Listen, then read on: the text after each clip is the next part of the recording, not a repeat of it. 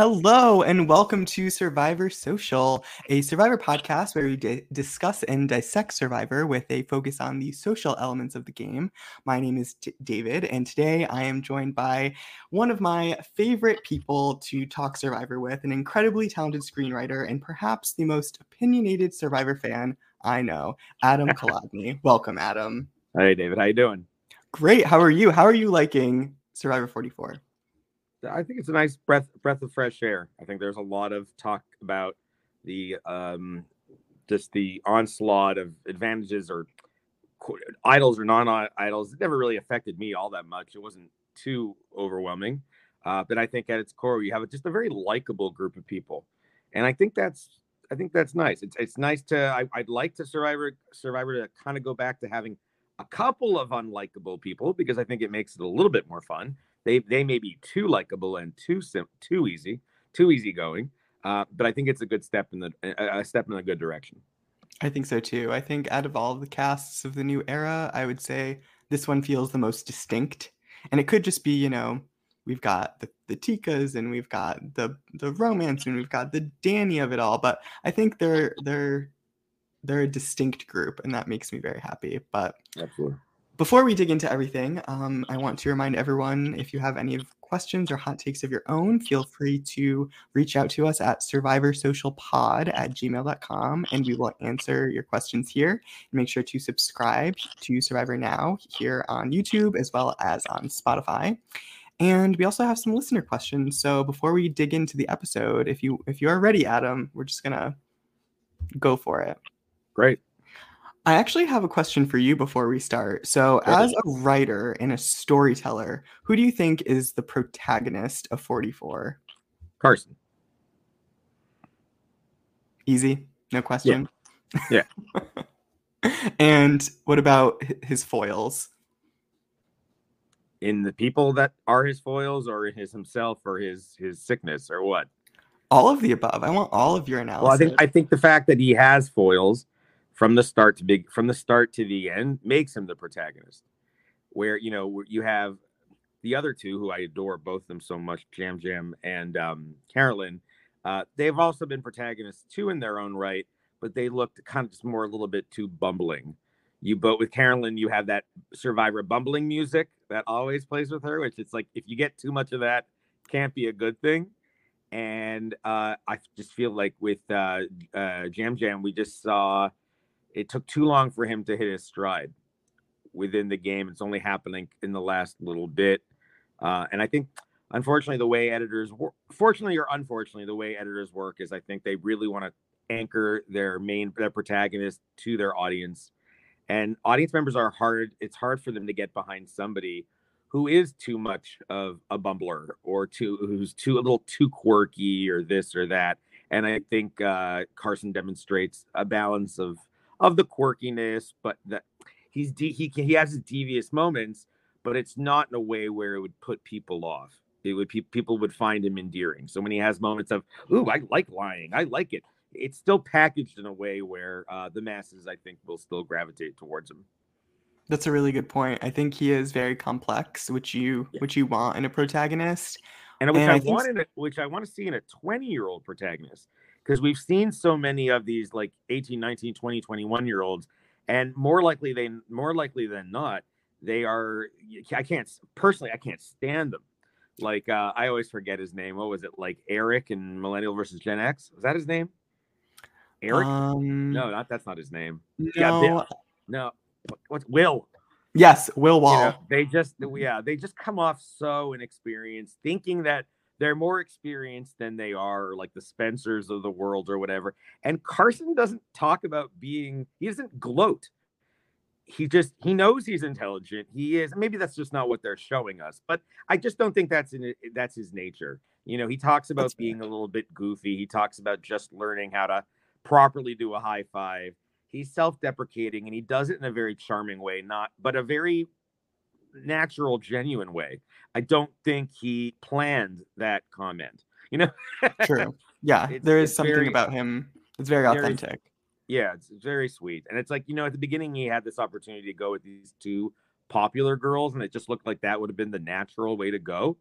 But you know, he was thinking right away at 20 years old. He's like, no, I see more value in them, and that's really good because it's he's able to see value in other, like really look past the surface, and that's really good at 20 years old because most 20 year olds would not do that.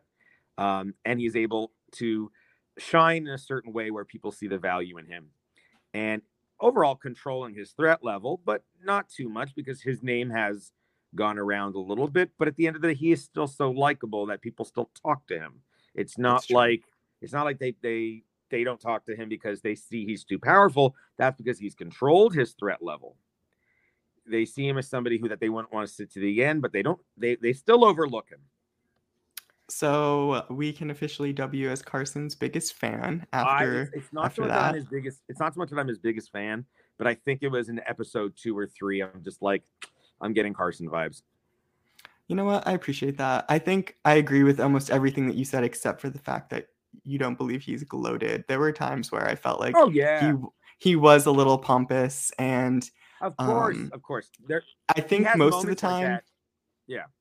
I was just going to say most of, most of the time, I think that it's supported by the edit, and we see a lot of evidence for him that confidence being warranted when it's his domain, like puzzles. Right. But I just maybe it was because it was early on and that sort of set the precedent for what I believed his character would be. But very early on, when they were talking about their investigation tactics and the book that he read from the FBI, I just think that for me, that discredited some of his um, his overconfidence. What's the, about, what's the thing about the FBI? What was that? So that was when on Tika Beach in the very beginning, Carolyn had the idol, yeah. and they were it was everybody except Carolyn surrounding oh, yeah. the birdcage and and Carson said he guessed who had it and he was wrong and he said well i believe that's right because i read these fbi interrogation books and it just seemed in the same vein of him saying like well i created all of these these puzzles ahead of time and i can do this so it was right. like uh, hold your horses you don't have as much skill as, as you think you do but in a lot of ways he does and he's he been does, by he, far does. And the most well connected and it's great for him to be wrong. I don't want to see a robot as my antagonist that's always right. I don't want to see a 20 year old that's always right. I want to see one that's growing and that gets knocked down, that gets winded, and that you know the pu- he can plan the puzzles at home, but he can't plan being on the island and getting sick for three days and looking you know pale as a ghost. And that I, I think a lot of people started loving Carson during that time when um, Carol, uh, Carolyn was stuck in the net. He's like, "You got this," but he said it with like no energy and no charisma at all, and it was just, just he's just dread. He wanted the challenge to be over. That's true. That did I, humanize and, and, him. And, like I, I do, I love him. I think he's great. I love Carolyn so much, and I love uh, Yam Yam so much. They're just, I think we talked about this before. I think they're just such a fun three and it's Absolutely. just a question to me, it's this big question of are they going to be sitting there in the three together or is it not going to happen? And how is it not going to happen? And that's the most exciting kind of finale ever. It's kind of like a what will Dreamz do with the the deal with Yau. Going into this finale, what will happen with the three? And it, that doesn't and that's and that's not a knock on the 40s. That's kind of been Survivor for the last few years for the last few years it's that I've always I'm always excited about the finale, but I just I don't think I've been excited on this level just because I care about these three so much. I don't want any of them to go. Like last season, I had that going with um, what's her name again? Her name started with a C. The runner up. No, she got out like sixth. Carla. Carla. Like I had that with Carla, although her edit started taking this nosedive right before she left. So I kind of saw it. I, we all kind of saw it coming. Uh, but I think she still made it to finale night, and she was. I think she was fifth. Um, so it it it it it hit less. But on those on those episodes prior, like when her name was going around, it was like, no, Carla, don't. Like you don't want to see her go. Uh, and now I'm I'm not just feeling that with one person. I'm feeling that with all three. I just think that's a pretty funny juxtaposition where I've got like the three versus everybody else. They're all nice people, but they can all go. yeah, I I'd have to agree with that, and that's a testament to the casting. It's the it's a testament to the fact that they were all on the same tribe together. I think it was a lot of right place, right time, and it fell into place very well with the Tikas. And we can dig it dig into it even more. But I just want to move on to our our next listener yeah. questions before we get rolling with the episode because there's so much to dissect. But yeah. our next question comes from Marcus, and he asks, "What is one of the your favorite underrated social or strategic maneuvers from Survivor?" Is there anything that comes immediately to mind? I just Small. I go I always think about Susie and what it wasn't so much social, it was just what she did from a character who you or a, a player who you wouldn't think would have done it. And so when she did what she did with Marcus, it just what a, I love when a move doesn't have to be a big move, but I love when a move shifts a game. And that was such an opportunity to shift the game. And it was. It wasn't an accident. She knew full well what she was doing. She she kind of saw, okay, this is where I stand with this group of people. This is where I stand with this group of people. This is the better option. And I don't care how much grief I get from Corinne and who Charlie and whoever else. This is what I this is what I need to do. And then to have done that, and you know, a lot of people will say Bob, you know, his win, blah blah blah. Some people will say Susie is the best player to never win. Um, and I also think anybody who deserves to win survive anyone who wants Survivor deserved to win it because they got the votes. Uh, but she really, what she was like one vote away. And you know, had it been a bigger jury at the time, we were already seeing. Were we seeing bigger juries at at seventeen? Uh, yeah, we just we we we had seen bigger juries prior to that. Uh, but this just so happened to be, and it's so weird that Gabon has such a, a small jury because they have such a fantastic cast. So you know, had a Dan or um, an Ace because they left right before the jury. Had they been sitting on the jury, they probably they very well. Neither of them were part of that core that part of that Corinne Marcus group. So True. and we had two more jury members, then Susie could have been one of the best older female winners to ever play, and that'd yeah. be cool too. But definitely Susie's up there.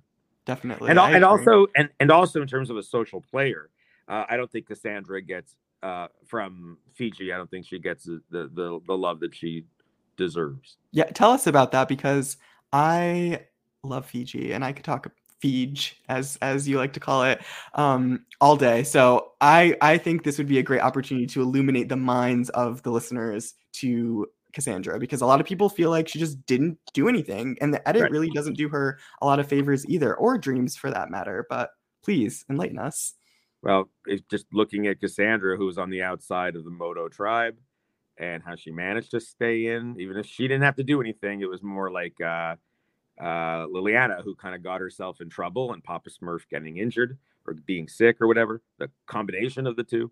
Um, and then her just with the swap working in her favor, and then that bridge towards Stacy, she was able to mend fences. Good with Stacy, good with Boo. A lot of the horsemen pissed. She pissed off the horsemen, uh, and she had some enemies along the way. But then you also look at who her enemies were. Look at look at the look at the shit that came out of Lisi's mouth. You know. You know, yeah. you can't, you can't win. You can't win over somebody like Lisi, whether it's the color of your skin or whatever. What are you gonna do? It's it's freaking Lisi. I've never seen when somebody asks such a horrible question or when she made her spiel there, uh, the look that Jeff gave her. It was almost like, who did we cast? Even though I still love her in her own right. yeah, I but, mean, seeing her fall on her face was enjoyable, and you know the hammer and the ants and everything. She was she was good for a couple laughs, but I agree. Great. She was great, but I give Cassandra mad credit.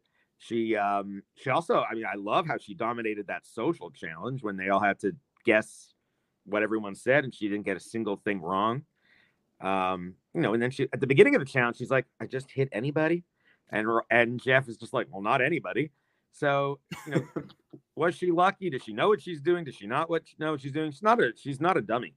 A lot of people kind of think that she is, but she's not. It's just she had a beautiful, really not beautiful, but she had a really cool relationship with Dreamz and a cool relationship with Earl. I love the fact that she did, you know, the the the the the, the at six vote against uh, Yau without telling Earl. So she was willing to burn that bridge. It didn't burn. It was it was a repairable bridge. Uh, it's just you just got you've got Earl and Dreamz who are such a dynamic pair within that final three. I know they're way more dynamic than Cassandra, but Cassandra is still fantastic. And probably if if we have these three in our current final three, they probably will be my favorite three, my favorite final three since Fiji. Wow. Yeah. Let's let's see if let's see if that actually happens or uh, if if the Fiji final three gets usurped. But thank you. That was that was very good, and you even taught me some things, and I thought I was an expert on Fiji. Um, I would say one of my favorite small strategic moves would be in Vanuatu. We have just swapped. We've got Julie and Twila on the beach together, mm-hmm. and mm-hmm. Julie takes a shot, a calculated shot, and saying, "Oh, so the uh, the guys also offered you Final Four, and uh, Twila says, "Yeah, they they offered you." And I think it was a realization where Twila realized maybe I'm not as good as, as as good with these guys as I thought I was, but Julie completely lied. It was just a great guess on her part, not a guess, it was very calculated, but a great remark on her her end that unfortunately didn't ended up panning out for for Julie in the long run, right. by no fault of her own. But yeah, that, that's a moment I think I love. Very often. And don't even get me started on Vanuatu because to me the top two seasons by far Survivor are Fiji and Vanuatu. Unpopular and, opinions that I think deserve some more some more credence. And but and and funny enough, we talk about like things like the social parameters of the game and the interpersonal co- connectivity and connections and whatnot. But I feel like Vanuatu and Fiji just are so much more above than all other seasons in terms of what they offer and what they do. I feel like there's never been a tribe like Yasur and their original Yasur, and there never will be another Yasur. True. Every single Yasur woman that went out has like such a distinct story, and uh, and and, and even new Yasur is great. And you know, with the thing with Fiji is Fiji just doesn't um, cater to that cookie cutter, cute blonde, cute girl, cute guy. I mean, there's a lot of good looking people on on the season, but it just doesn't look like a standard pretty season of Survivor, and it does get very dirty and very gritty, and it's a very like male dominated towards the end. Um, and you know everyone's beloved Michelle, who I adore, goes out at ten. But yeah, those two seasons are fantastic, and yes, love love Julie. Absolutely, I think most of the, most of the more those types of social uh, games and moves that get overlooked probably more likely came from a woman. That's a very good point, and that's a discussion we've had. Yeah earlier in the series for Survivor Social, but uh, more more credit for all of those moments and more credit for the women on Survivor. And Absolutely. Absolutely. our last question, our listener question before we dig into the episode, Missy asks, "What season of Survivor do you think has changed the game or the the course of the se- or the series the most?" Good question. Um, I would think it'd be something more, you know, seminal at the beginning. Um, on the surface, I'd say Guatemala because, because Guatemala because Guatemala introduced a few things. It introduced uh, new new players interacting with with old. The celebrity, the celebrity status, and what that kind of have, and it and and we've seen the celebrity appeal in in many seasons, and what that kind of type of character person can can bring to a season. We've seen the the impact of an idol. Um, Guatemala was really it got really ugly at times. I don't know if we saw. I don't know if Survivor, other than maybe Hatch and you know what happened with Hatch and Sue and the res- and the response to the, of the, of the tribe members with with her, with Sue, and some of the stuff that transpired in Thailand, um, and some of the trans. Look, there's always been ugliness sprinkle some subtle, some not so subtle. But I feel like Guatemala, and I've been to Guatemala twice. It is hot, and I can I can just imagine why how those crazy conditions can do to people. And it was just a very competitive, very well up until the it changed at the end, but it was just a very masculine, tough season mm-hmm. with these tough guys, all like oof, you know. But yeah, I would say definitely uh, a big shift in Guatemala, whether the season's liked or not, or celebrated or not. But you can't deny um, what the what the idol has done for the show. Yeah. And did the and did the idol? I always wanted to know this myself.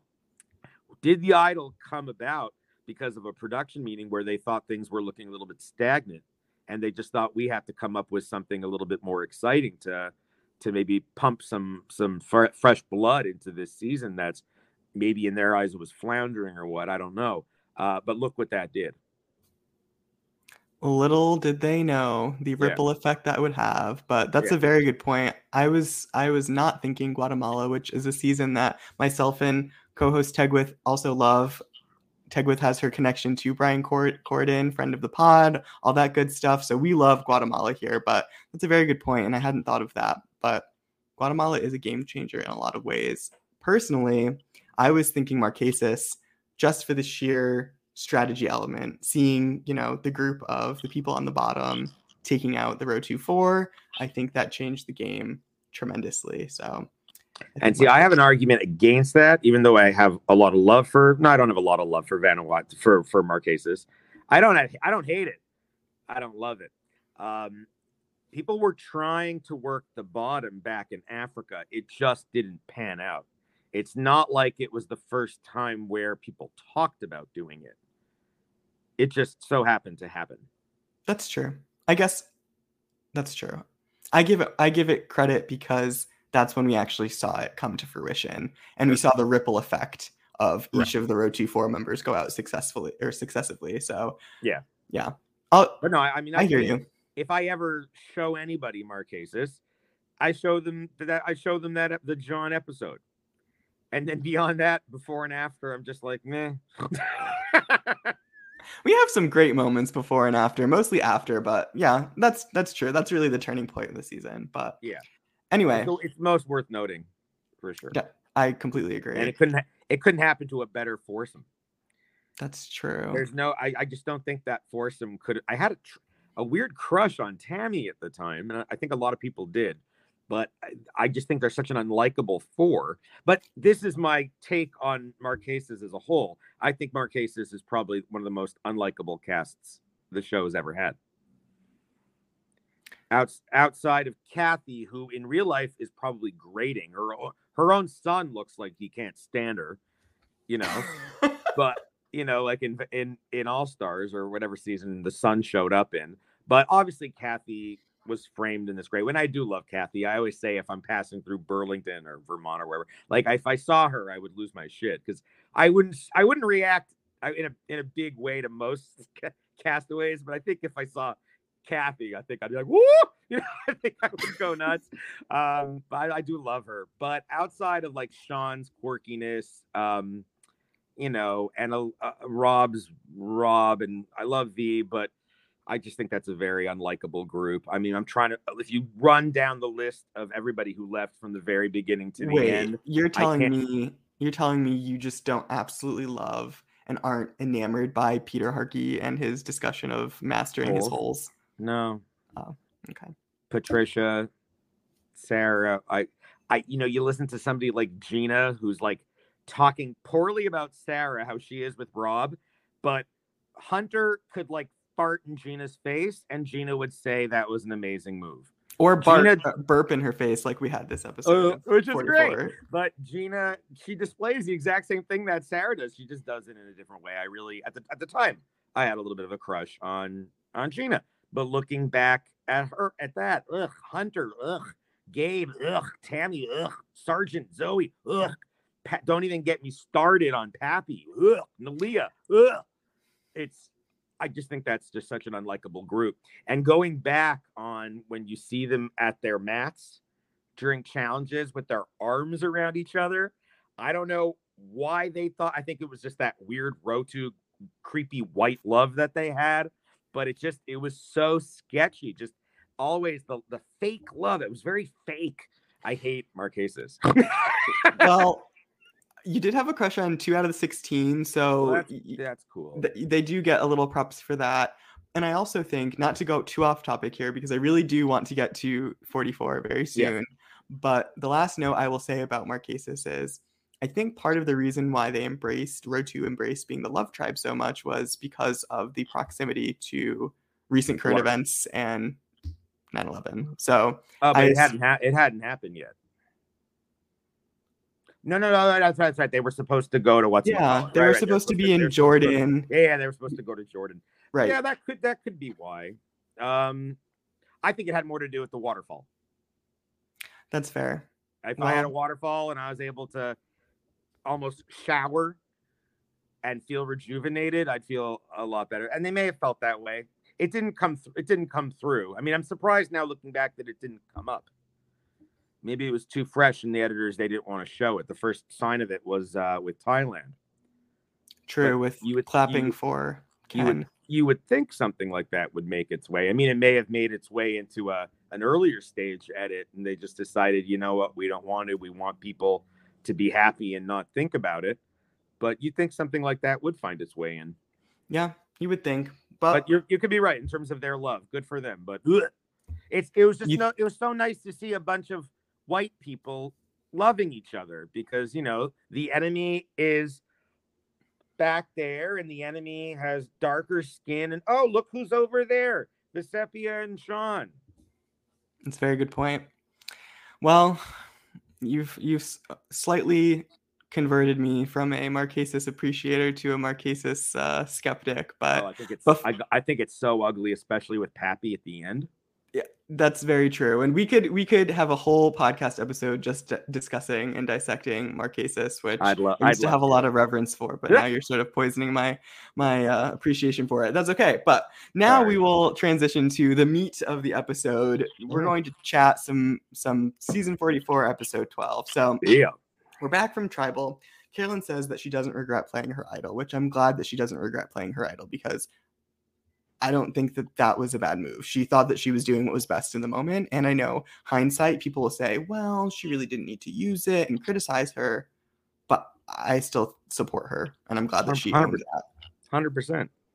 Tribal tribals theater, and that it's something that somebody notices, and it's also something that Carson, who has a huge, um, just has this power within the game, and if there's somebody to get to make yourself more, um, more connected to, it's Carson, because Carson can be the the sound piece, the earpiece, or whatever that you need to get to uh, conf- get to get things done with uh, Yam Yam.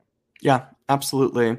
Carson So- is integral. So keeping him around it can can only help her for now. And she knows that she has to cut him down the road, but she's uh she's playing it well. And so Yeah, so I, I agree with you. I, I I like that she did it. Good. I'm I'm glad we're on agreement. We're in agreement for that. For now. Let's see what else happens. But now we know or assume the players are assuming that there's an idol out there. So Heidi's looking for an idol, and then Carson alerts Carolyn because he notices, and then everybody's looking for an idol. And I'm glad we only got like a few seconds of it. Yes, I think be- we're I think we're blessed. I agree. way This season, we haven't seen too much of that. True. There hasn't been too much, despite how many idols and fake idols and advantages there there have been. There hasn't been too much of that. But ultimately, the discussion ends up shifting from idols to who are we targeting? And the shift is to Carolyn, in that she is a big threat, especially because of her idol play in the in the previous tribal. So we end, or we sort of set the tone for this episode and end this scene by saying that Carolyn is going to be a target. But Tika's plan is still to take out a Ratu member, which we'll see throughout the episode. But Carson seems to be very true to his Tika group, whereas it doesn't seem as though the others are really set in stone about that. right. Yeah, because she's talking about lopping Carson, and he's talking, and Yam Yam Yam's talking about lopping her. hmm And I, I because I think Carson knows that regardless of both of them being very loved, that I think he's got a really, really, really good case, and he can articulate if he is sitting in the final three with the two of them, why he should win. And at 20, as a young kid who like he he's playing a masterful game, Yes. subtle but mass, but really, really good. I agree. And so we go into this reward challenge. I don't know how you feel about this. I just noticed the the slow motion montage as they're walking in. I understand that they don't really have much in terms of a thematic, a strong thematic thread throughout this season because of the fact that we sort of had the medieval theme. We had it with the buffs. We have it with tribal. We have Is it that with what it is? Immunity idol. I I like to yeah, think mid- so. Okay, sure. I don't know. I'm not a. I'm. I don't have the vernacular to accurately assess what the theme is, if any. Um, but I just feel like la- what was the last theme? An octopus? What the hell? What the hell was that? On I guess in the season before we had the lock and the key that never showed up and the maze and all that, but I think they attempted to do more in terms of having tribal look more like uh, have these thematic elements, and Sure. it came through a little bit. But my point in saying all of this is that Sorry. No, it's okay. Uh, why then? Why spe- instead of like trying to show us these slow mo cuts or whatever, if that's our way to get us excited, get get us excited by making them dress up like they did in Survivor China with like the armor and some. I don't know. Just integrate the theme more. Do you feel like they need to integrate the theme more? Because the No, seasons are just because- blending no. together. No, because the theme isn't that blatant, and it would look like it would come out of nowhere. Most nine out of ten people would not tell you that there's a medieval theme going on. So if suddenly they busted out in medieval gear, it would be like, what? Well, I don't know. I thought it was pretty clear. They had earlier in the season, yeah, the the immunity idols in- in the tribal phase were a shield and a sword. And Yeah. at one point, when they were coming into from into the challenge, I remember someone, I can't remember who, like lifted the sword triumphantly as they were riding it on the boats, and then someone asked, I think Kane asked Jeff to knight him. So there are definitely elements of it, and and I know Sure. the But the it's, they're- not. I don't think they're at the forefront enough to do that. I'm not That's doubting true. it. I'm not saying you're wrong. I'm just saying I don't think they're really predominant. So I, I think it should be and, and, more. and then you just you just said the key word. I don't know if you realized it. You said something like like China. there doesn't have to be anything like Survivor China. Let's just get that clear. we can dig into that later. we we must not touch on this subject or else we will be we will be going live for probably over 4 hours. So for the for the sake of time we'll just put a pin in that. But yeah, right. for the for the challenge Tegwith and I typically as many listeners will know yada yada through some challenges due to the fact that as Tegwith likes to say these are the same thing in different fonts which I completely agree with but most importantly the winners of this reward challenge will win a trip to the sanctuary. Do you think the sanctuary is a good reward or is it cheesy? I hate it. Why? Uh, it's just uh, something a, a reward that's expected. I mean, the car is expected for the first 14 years, but it was a freaking car. But going to the same place that doesn't seem like a really cool lookout, where the food doesn't even really look that good. Give me, send me to an orphanage, send them to a school. There's so many better things than they can do than a freaking. I even forget the word. It's a sanctuary. I call it the oasis. Fro- Screw. They can get a foot massage somewhere else. They can bring them the masseuse to them. You know, why does it have to be at the sanctuary? I agree. I think stop trying to make sanctuary happen. Yeah. Stop trying to make fetch happen. All of it, just cut it yeah, out. it, it needs to go. I hope. I sorry if I go on a tangent here, but I'll make it really quick. I want it to go away. I want shot in the dark to go away. I want the journeys to go away. And I wrote half and halves. What the oh that the at the merge, you're safe. You're not. I'm an I'm a I'm a writer and I'm a teacher, so I'm all about editing, and editing what doesn't need to be there. And I think when we're, a lot of people are talking about right now, where do we stand right now with Survivor? I don't think it's bad. It just needs edits. We're That's looking true. at really some good, rich characters, some good, rich people. We're not looking at. I have. I don't have that much beef towards Caramoan, and I don't mind it all that much. But that was a, a you know the hopes and the whatever the alleys or whatever those kind of like Barbie doll. No offense, those like Barbie doll type girls that were like, why are they casting them? That they don't even look like they watch the show or they even know what they're doing. And then you had like um the, the Ghost Island HHH era of fans, but are they? You know, we've we've had all these different you know groups, different like coming comings and goings of types of uh, of archetypes, and or whatever. And I don't think we have that right now in a bad way. They all seem to be pretty compelling people with cool backstories who are likable. And I think what what what we hopefully get with the uh, the Jam Jams and the um, the Carolyns, we have more of a return to quirky, but quirky and likable. True. One could say the original quirky likable was Greg. Yeah, he was definitely out there. I think maybe at the same caliber, even as Carolyn, in terms of the quirky things that he would say or do. I just think back to the message he received from his sister at home and Rudy's response. So, yeah. Yeah. We'll see if we can ever get back to that, but I think it's heading in the right direction, like you said. I and, think so. and I think so editing is ultimately what needs to be done. But Yeah. the winners of this challenge end up being the group of Carson, Lauren, and Jam Jam. And personally, I can understand why they were excited for the sanctuary. If I was playing the game, I'd be of psyched for the sanctuary, right? Yeah, as a But as a- player, it's exciting. As a viewer, it's like "Mm, whatever. Right, exactly. But Yeah.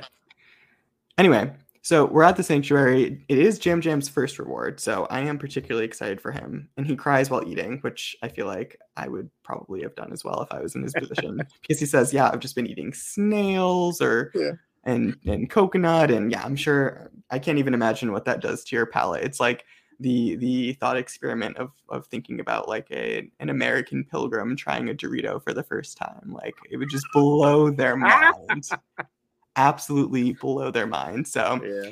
I imagine that's that's a little bit what it's like. But they get their massage, and Carson, while his feet are being worked, he is trying to work Lauren and try and, and pull her in and lull her into a false sense of security. So Carson is always working, and I appreciate that we see him always working. I love it. I love it because you always could use somebody. And I always forget that Shot in the Dark stops at seven. I had to be reminded that now with the tribal, and I'm glad I was. And I'm glad that that's the case. Um, but and that's another credit to Carson. I, I love the fact that like he he sees. I think I could be wrong. It seems like he sees the value in every single person, and he has his relationships with every single person, and he's a good message board for everybody. I just like him so much. I, I love the last three winners. I really, really do. Um, but he's somebody who I absolutely, I mean, uh, uh, Erika, I didn't see coming. Uh, Maryanne, I saw towards the end, and Gabler, I saw towards like maybe at the final nine or 10. Uh, but he is somebody I saw, uh, Carson is somebody I saw since uh, episode two or three. And I haven't had that in a while. I don't think I've had that since maybe Nick. So it's just, it's nice that some that I can kind of anchor to somebody. It's that feeling of like you're, you're betting on a horse, and Mhm. that often happens with Survivor, whether it's because of an edit or something, and you're just like you just want them, you just want them to keep going, not because you want to be right, but just because you've invested yourself a little bit. Definitely, and I think that's the that should be the goal of, of the of the storytellers and the editors is to get you invested. So I think that's a testament to a job well done on their end for Yeah. making you feel invested about him.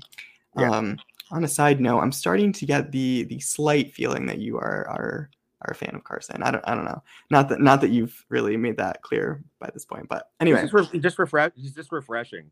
he because we've like I said, we were we've seen Carson's before, but not I, I feel like we have to go this is again the teacher in me. We've gone through a few rough drafts of Carson's.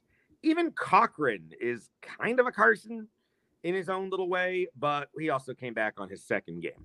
And then it's a different story. But here, as this new player who's only 20 years old, who like works for NASA, um, who he's just he doesn't mind being devious and he's fun and he and he just yeah he's just somebody that's really really fun to root for but i'm telling you if any one of those three wins i swear i'm going to be doing cartwheels in my mom's living room and then on the other hand if it's like if it's heidi or uh, lauren i'm it'll be a big what the fuck Well, I I- hope to receive the footage of you doing cartwheels come next week. I'm I'm very much anticipating that. of course So we get back from this reward, and Carson's name is thrown out, and Jaime said that that is where she's voting. But to be honest, the most important part of the scene to me is when Carolyn asks Jam Jam to burp in her face so she can smell it.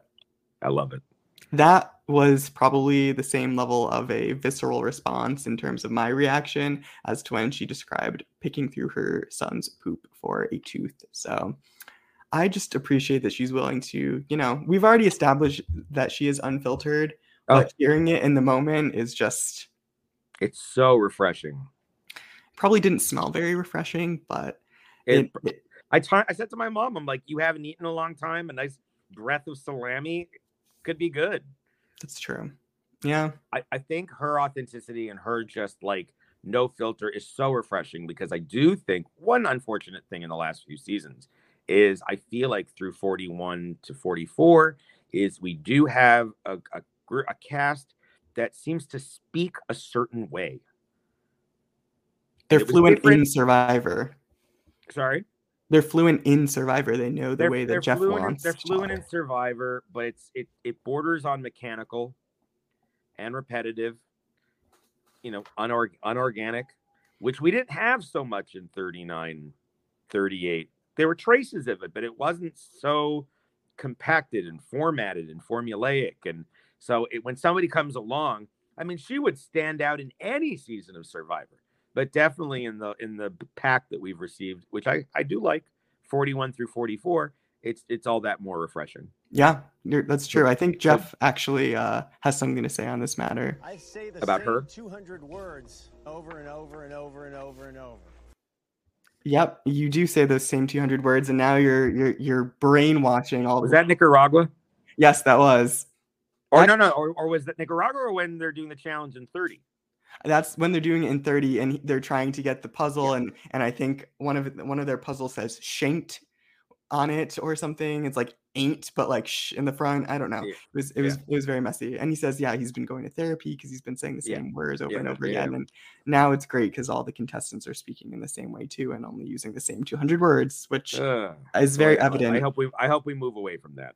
I hope I, so hope, I hope that he does hear he does as a producer he does hear things when people say things like obviously he learned a lot from 41 and 42 and the reception to certain things so i think he is willing to listen. He wants the show to do well i would think.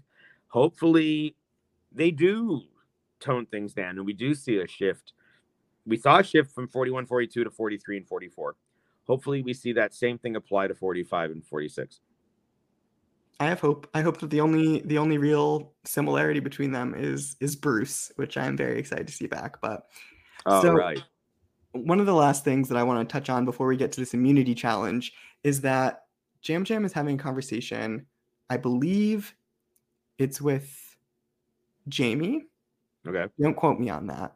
I'm really sorry to Jaime and Lauren. Sometimes because they're not the key players, for me, I have a hard time. They're interchangeable. Yes, unfortunately. I hate to say that.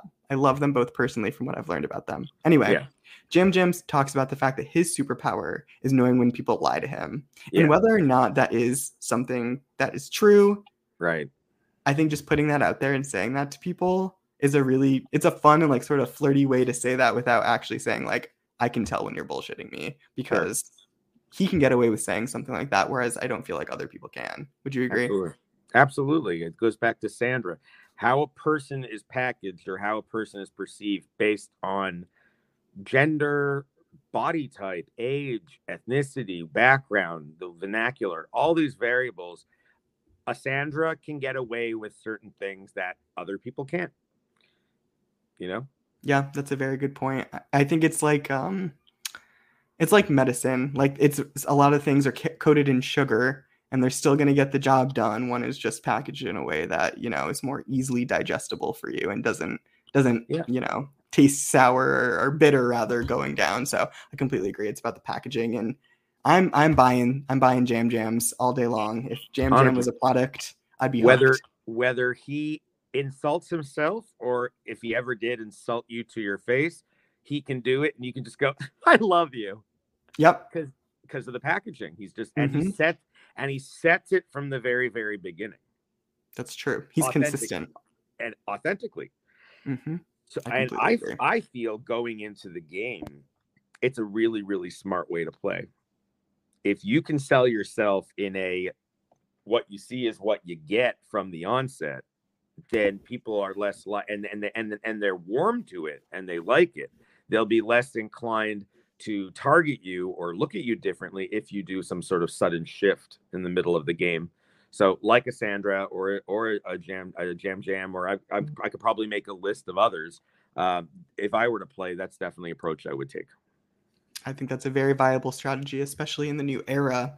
And we get to this immunity challenge. It's balancing the balls on the things with the ropes and all that good stuff, and ends up coming down to Lauren and Heidi.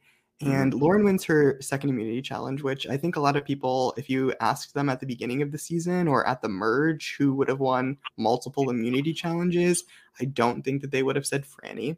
I don't think that they would have said Lauren. But I love that because that's another reason why this season has become so unique because I think often men are given the credit as the challenge beasts and yeah. it's assumed in a part of the strategy to take out the men who are seen as physical because they're going to be a problem down the road and they're going to go on like a colby or tom type immunity streak but we've mm. seen a lot of immunity wins this season from women and i, I think that's awesome absolutely i like the shift that did occur in the season with all the women that went out early and the dom and, the, and how women creeped up in numbers or the, the men all went out. I think that's also nice. And I don't think that's happened in any in, in any of the other 40s. That's true. That's also so that's nice. Yeah. You know, people talk, talk, people talk about the, the, fire or maybe even more so the new format, whatever they mean by new format. I haven't given it much thought, not favoring women, but I mean we've had two back-to-back female Canadian winners uh, with 41 and 42. So I think that's fine. I think it's I think it's a lot. Listen, obviously women can make fire too if if it's a, if it's a strength thing in terms of rocking the flint or whatever if that is the case ladies then get rid of more of the men before you get to the final four and maybe that's exactly kind of what we've seen but and i don't and i don't know what carson's you know um sexual orientation is don't really care either way um but i feel like maybe the women kind of overlooked carson and Jam Jam. that's true. That could be a part of it because they're not super masculine. Yeah, that's that's a good point. Maybe maybe that is part of it. I think a lot of a lot of subtle ways that maybe don't even come across on TV, like your mannerisms and yeah, a lot of those things you just can't describe unless you're physically with someone in person. I think that could make either of them or anybody for that matter less threatening depending on yeah whatever qualities they possess. But because I do think, I mean, in a world where Carolyn wins, I'm ecstatic. But I do think more likely than not, one of those two guys win. Well, and, and I I feel like Carolyn is that gone right before the vote or that that runner up. I hope to not live in a world where either of those things have happened, but of course, I'd love to see her win. Yeah, we'll we'll see what happens. Yeah. And I also wanted to touch on since you made a shout out to our Canadian winners, as a Canadian, how did you feel about the representation of Kane this season? Did you did you feel like he lived up to your expectations or did you want more from him?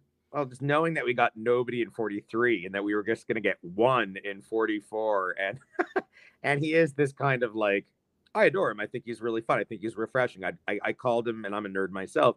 I call him the big nerd. Has have we ever had a big nerd on Survivor? I don't know if we have. So I thought he was great. I thought he was quirky. I loved all his his his. At first, he came off a little aggressive in his tone. Um, so definitely like a, a there, there's a bit of an awkward a social awkwardness about him, which I think is great. Um, I liked it when he and uh, Carson came together. I thought the two of them were totally going to nerd out. So when Carson didn't really keep him around, um, clearly a good decision on his part because he could probably work with the work with the women more with with him out of the picture. And if people wanted him gone, then okay, fine. He's a he's a physical physical threat, maybe, and he is clearly intelligent. So I'm glad that Carson just went with it. But from what we did see of him, I liked having him around as far as being uh, representing Canada. Sure. Sing, oh yeah, when he sang the anthem, apparently he sang it wrong. Oh no, we've got to yeah. dock some points for that, right? Well, he doesn't get like they, the full maple leaf stamp. He only gets there, like half. There may have, there may have been an evolution within the words of the Canadian anthem. So our home on native land uh, may have gone through, depending on whatever whatever community you live in or whoever who, who's singing it. It may have you know transitioned to the version that he sang. So I know that when he did sing it, anybody who knows the anthem kind of did a what. So there's that. But no, he's fun. All right. And, well, and again, he's quirky too. So that's true. he is a very of, quirky character. A lot of quirky characters here. We'll give him some credit for attempting to sing the national anthem, even if it was a little a little off to my to my American ears. It sounded just right. Perfect. I think I'd heard it maybe once or twice on Degrassi. I don't know, but Either way, um, we'll we still we still love you, Kane. You got some Yeah, you got some totally. points. And just the fact that his name is Kane. That's true. He- He's, I love to this day, unique. to this day, it's something I've always been very cognizant of. Forty-four seasons in, I love it when we get a new name. A new name. I'm always looking at new names every single season who are like returning names, new names. I never sat down and looked at this one. I knew that there was there were Matthews and there was a Hi- there was a Heidi, so I always I thought of Amazon from the beginning. Uh, but there were still a handful of new new ones. And funny enough, I had a student name. I have a student named Carson at the same time as there's a, a castaway named Carson. No way. I've never had a student named Carson before, and there's never been a survivor Carson before. So I thought that was cool. Yeah, very unique. And I know, spoiler, for season 45, there is a Brandon and someone who goes by Brando, which I don't know if it's just abbreviated because there was someone else with his name on the season. Yeah, right. It's kind of like But it's kind of like a Troyzan Tarzan situation. that's true. Yeah. We'll see if they live up to those those big shoes. But Oh yeah. here we are after the challenge and the Tika 3 plan on voting for Heidi, but then they tell Heidi that they're voting for Jaime and then she becomes the plan and there's a lot of strategy talk. Personally, I found it a little all over the place, but Yeah. it ends up boiling down to either Carolyn or Jaime being the one that is is going to go. And I appreciate the discussions of going with your head versus your heart. And I feel like that harkens back a lot to Survivor in the olden years and the good old days because I think in the new era and especially in seasons like Cambodia and in David versus Goliath and even Millennials versus Gen X, we saw a lot of game body behavior and this is what's best for my game and this is what I am going to do. But I think Survivor is is Survivor at its core and what people fell in love with originally, where it is that I know this is what I should do, but I really love this person. I really fell in love with this person and I'm a fan of theirs and you know, I don't want to hurt my friend, right? Yeah. And I know with the newer seasons with this abbreviated time and it being only 26 days, it's harder, it's less time that you get to bond to people. So I appreciate that it's still difficult for people and we're seeing physically the fear and the sadness that people have. Uh, but at the same time, with tw- 21, 22 days or whatever in, it's sweet that there's that amount of love. But I wonder what that love feels like on day 35 of a typical Survivor season when you're two weeks more into it, you're two weeks further into it, more depleted, and you just you've you've spent two more weeks with these people. And although you love them, you don't care as much if you see them or if you don't have to smell them anymore. That's a very good point. Yeah, it's not going to be the same, but given the circumstances of the 26 days, I'm just glad that we got something that was Absolutely. sort of similar to that, right? I love it. So we're at Tribal, and I appreciate these players so much because they've already brought all of their stuff from camp to Tribal because they said, you know what, Jeffrey, Mm-mm-mm. you are not going to pull one out from under us. We are going to dupe you and you know think ahead. So I'm very very happy that they were able to do that because. I don't know how you feel about the whole new beach at the at the final five sort of thing. I'm I'm not the biggest fan of it, but I as long as it, as long as it doesn't eat up too much time, I don't care. I think it's it's kind of cool to have a little battleground Mhm. for the final five. I think it could be cool. Um, and I don't think in any of the cases in 41, 42, or 43, it was too much of a a negative. No, Or it, it happened. I think it happened first in 39, Mhm. um, and it was fine. I, I don't I, I don't have a problem with it. But I just I like that they thought ahead. That's really Yes. cool. I like anytime a group of castaways. It's not that they outthunk outthunk. It's not that they. It's not. It's. I'm. I'm tired. It's not that they uh, outplayed production or anything like that. But they they did think about that, and I was like, good for them. Yeah, I agree. Props to them. And I think for me, it's just like, why? I, Why I understand. I do appreciate, like you just said, the new battleground. That's a really good perspective to think of it as like this is the final stage Yeah. of of of the game, and I appreciate that. But this part of me is like, who cares? But Right. anyway, It, it can just the it can it can just the it can just the same go away as well on my little list of things to go away, and I wouldn't give a shit either. Um, I think what we're not seeing as much anymore is that like the burning of the camp that we've had for you know 40 days or however many days. It's like, oh, we just built this three days ago. Oh, we got to burn it. Who cares?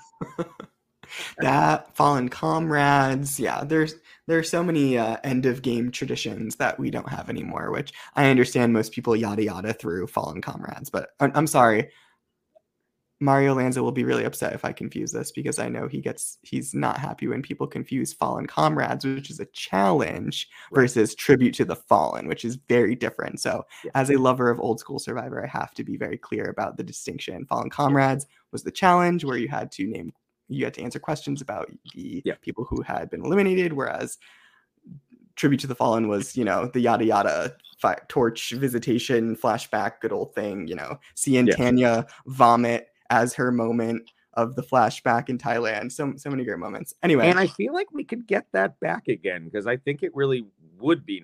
I think it like the pendulum swings both ways, and I feel like we could find that it could find a home again in New Survivor. It could, and I think that would benefit people who we didn't get to see enough of. Yeah. Um, who had great personalities because I think this cast was stellar in a lot of ways. But here we are at Tribal, and Jeff talks about if the game is individual right now, or if there is alliance, or if there are alliances that are really the biggest part dominating strategy. And I guess this sort of sparked the thought in my mind of when is the true quote unquote end game beginning?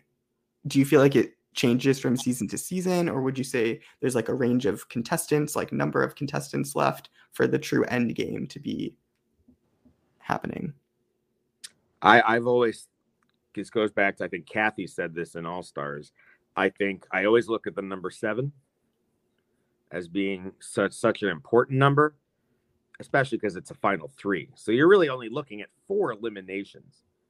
So looking at four eliminations, that's a good number to work with. How are these next four eliminations going to go?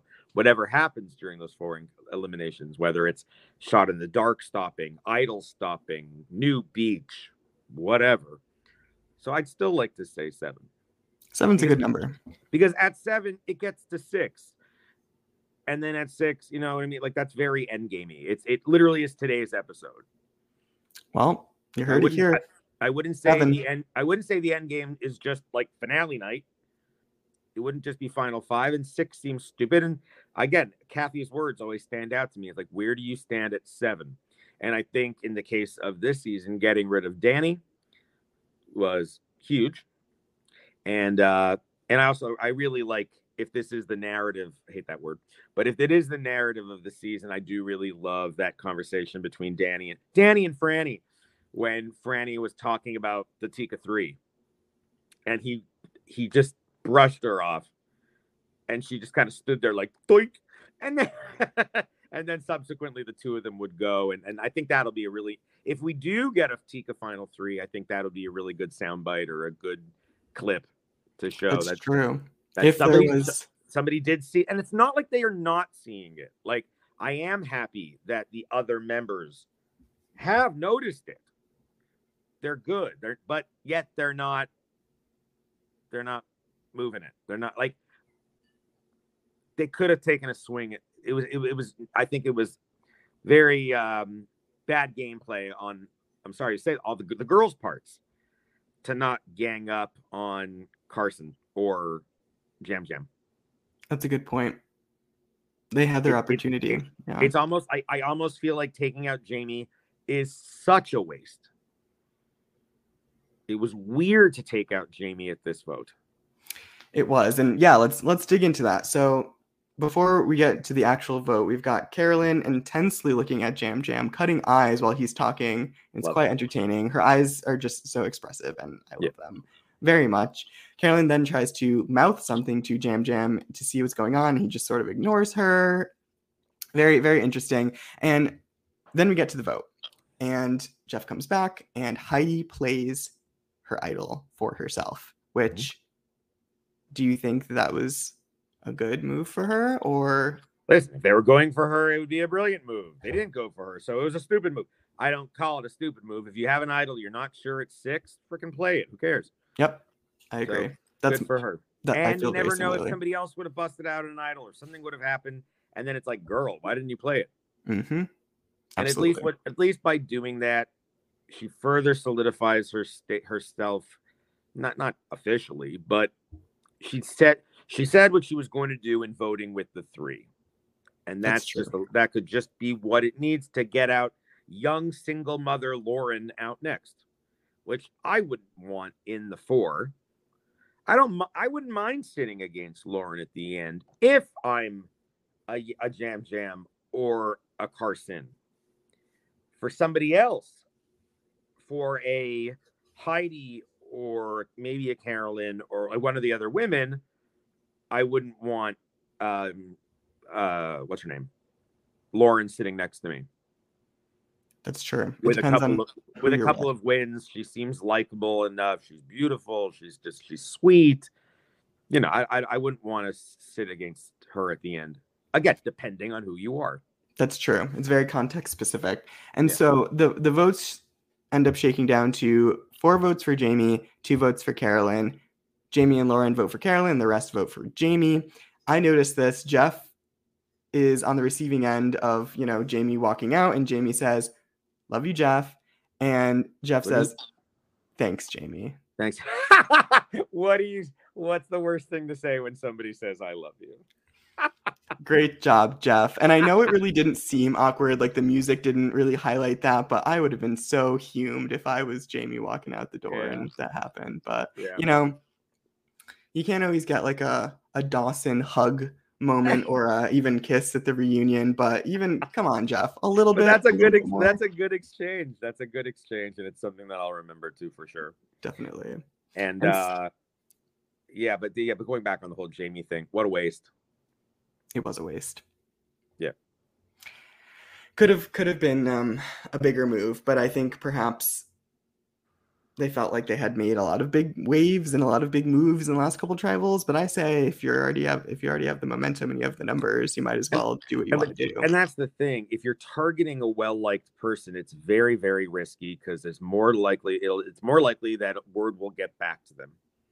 If you if you have somebody like Jaime who's maybe not so well liked, eh, it's a safer spot to get to advance yourself that one spot. It probably is the safer move. But if I'm Heidi and I have an idol, or if I'm Lauren and I and I'm safe, then I'm absolutely But those two girls who were safe who are safe. This was a time. This was totally a time to make a move. And I really that just goes to show that I just don't think they're playing like winners. That's because true. if one if one of them was just playing, if they had a little bit more grit to them, then Carson or Yam Yam would have been gone. Yeah. Unfortunately, we, yeah, you, have th- you have a three at the six. Weaken them.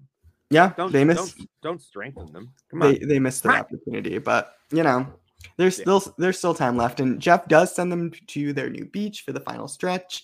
Yeah. And one other comment that I want to make before we take a quick break is that Jaime mentions in her final words that she was so proud that she found an idol and they just use every every way they can all the footage of her talking about this idol that she thought she had i need to see her face i know we're not going to see it because it's going to happen at ponderosa probably right. but i just need i wish that we could see her face when she realized yeah the true the true uh identity of that idol or idol quote unquote right yeah uh, good times. But I did find it annoying how everybody. I said this to my mom at the time when it when it aired when they were so convinced that she was lying. And I it actually really really irks me when people speak with such certainty about something when they don't know it. And everyone was doing it. I think Carson was even doing it as well. Irritates the hell out. I think they, they were all doing it. It was very frustrating because you can yeah. you usually don't have to justify yourself when in your real life, right? Everyday life, when you're talking about something that you know to be true and you're telling other people, you don't have to justify the truth. It's a lot easier to come up with or prepare to be confronted about a lie that you told rather than the truth. It's it's not yeah. something we're used to justifying unless you know you're a lawyer. But for for most other people, it's yeah, it's very challenging. Well, that is the end of Jaime's run on season 44. And I'm sure that has messed up a lot of people's brackets who had her in their fantasy leagues. And now I thought, if, I thought if anything, she was going to be a perfect losing finalist. She she did have that air about her. I agree. Yeah. Just smiling at the end and you know. And Yeah, now I'm just very like, positive. I'm just I'm trying to imagine what Heidi and they're both very nice, but I'm just trying to imagine what Heidi or I keep saying Jenna, Heidi or Lauren would say what Heidi or Lauren would say at the end, or and just it would be such a snooze. Just yeah, I, I'm so excited to see the end how this all play, plays out. Me too. And now we're going to take a quick break and we are going to see an ad from Bracketology and we'll be right back. My name is Jonah Fielko, and I'm the CEO of Bracketology.tv, fantasy sports for reality television. We offer fantasy games for shows like The Bachelor, Survivor, Big Brother, RuPaul's Drag Race, and counting. You start by creating a community. Within your community, you can create a fantasy league for each show that you want to play fantasy games for. Within the league, you can choose up to three of our four game types, and our most popular is the Advanced League. Choose a team of contestants, and depending on what they do and say during the episode, that's how your team will gain or lose points each week. We also have elimination style games like our confidence pool. This is where you choose how confident you are that each contestant will survive elimination that week. And we've also got March Madness style brackets. Come back a couple hours after the episode to check your scores and watch you climb the leaderboard. Bracketology is free to play, so grab your friends, your family, your coworkers, and head to bracketology.tv for more info. And we're back. And now it is time for award season. So, at this portion of the episode, we give out the Social Butterfly Award to the individual that we feel played the best socially. And then on the opposite end of the spectrum, we award the Driver of the Social Struggle Bus Award to the person that we feel like had some room for improvement this week. So, Adam, as our guest, why don't you kick us off with who you think played the best socially this week? Definitely Carson. And weakest, uh, I hate to say it, but Lauren Why, Lauren? had immunity. Had immunity, could have done something a lot better. She took out somebody who she could beat, and she was safe.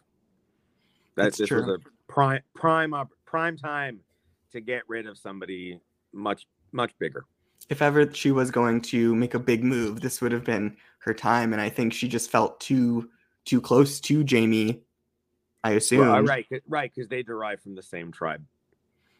And that's Yeah. maybe why she didn't do it. But I feel like all those kind of lines have kind of fizzled. Who went out? If you remember, I certainly don't. I'm old. Who went out when she had that last immunity? Do you remember? I do not remember. It was early on. I'd be curious the- to see who. I'd be curious to see who it was. That's the thing. I think when somebody has a necklace on, I'm always looking to see what they do. Because fuck, I just know from playing those the on those online games that when I ever had safety, that was when you know my balls just grew in size and I could just do anything. And that's that's that's the time to do it. And absolutely, especially here at the end, if if you are someone like Lauren who, you know, has had a few challenge wins but hasn't had a huge strategic game that's been on display for everybody to see, now is your opportunity in this end game to really have that big flashy moment, right? Yep. And unfortunately she didn't she didn't take that. But we'll see what happens with Lauren. Um I think I would have to agree with you completely in terms of the the awards for this week. Carson definitely is our social butterfly. He's incredibly well connected, stays well connected, is in the know, very impressive. And yes, I'd also have to agree with Lauren. So there is still time.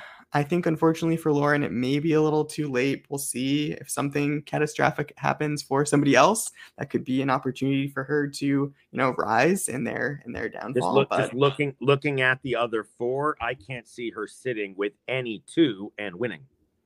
No, I think her best her best opportunity right now is to hopefully get a vote, not be a zero vote finalist at at final tribal. But Yeah. we'll see if that happens. I think if she doesn't win immunity, then she'll be in trouble very soon. Yeah.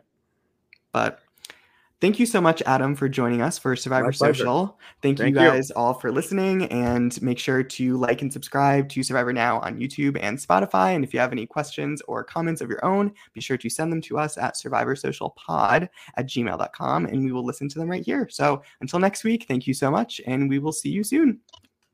Later.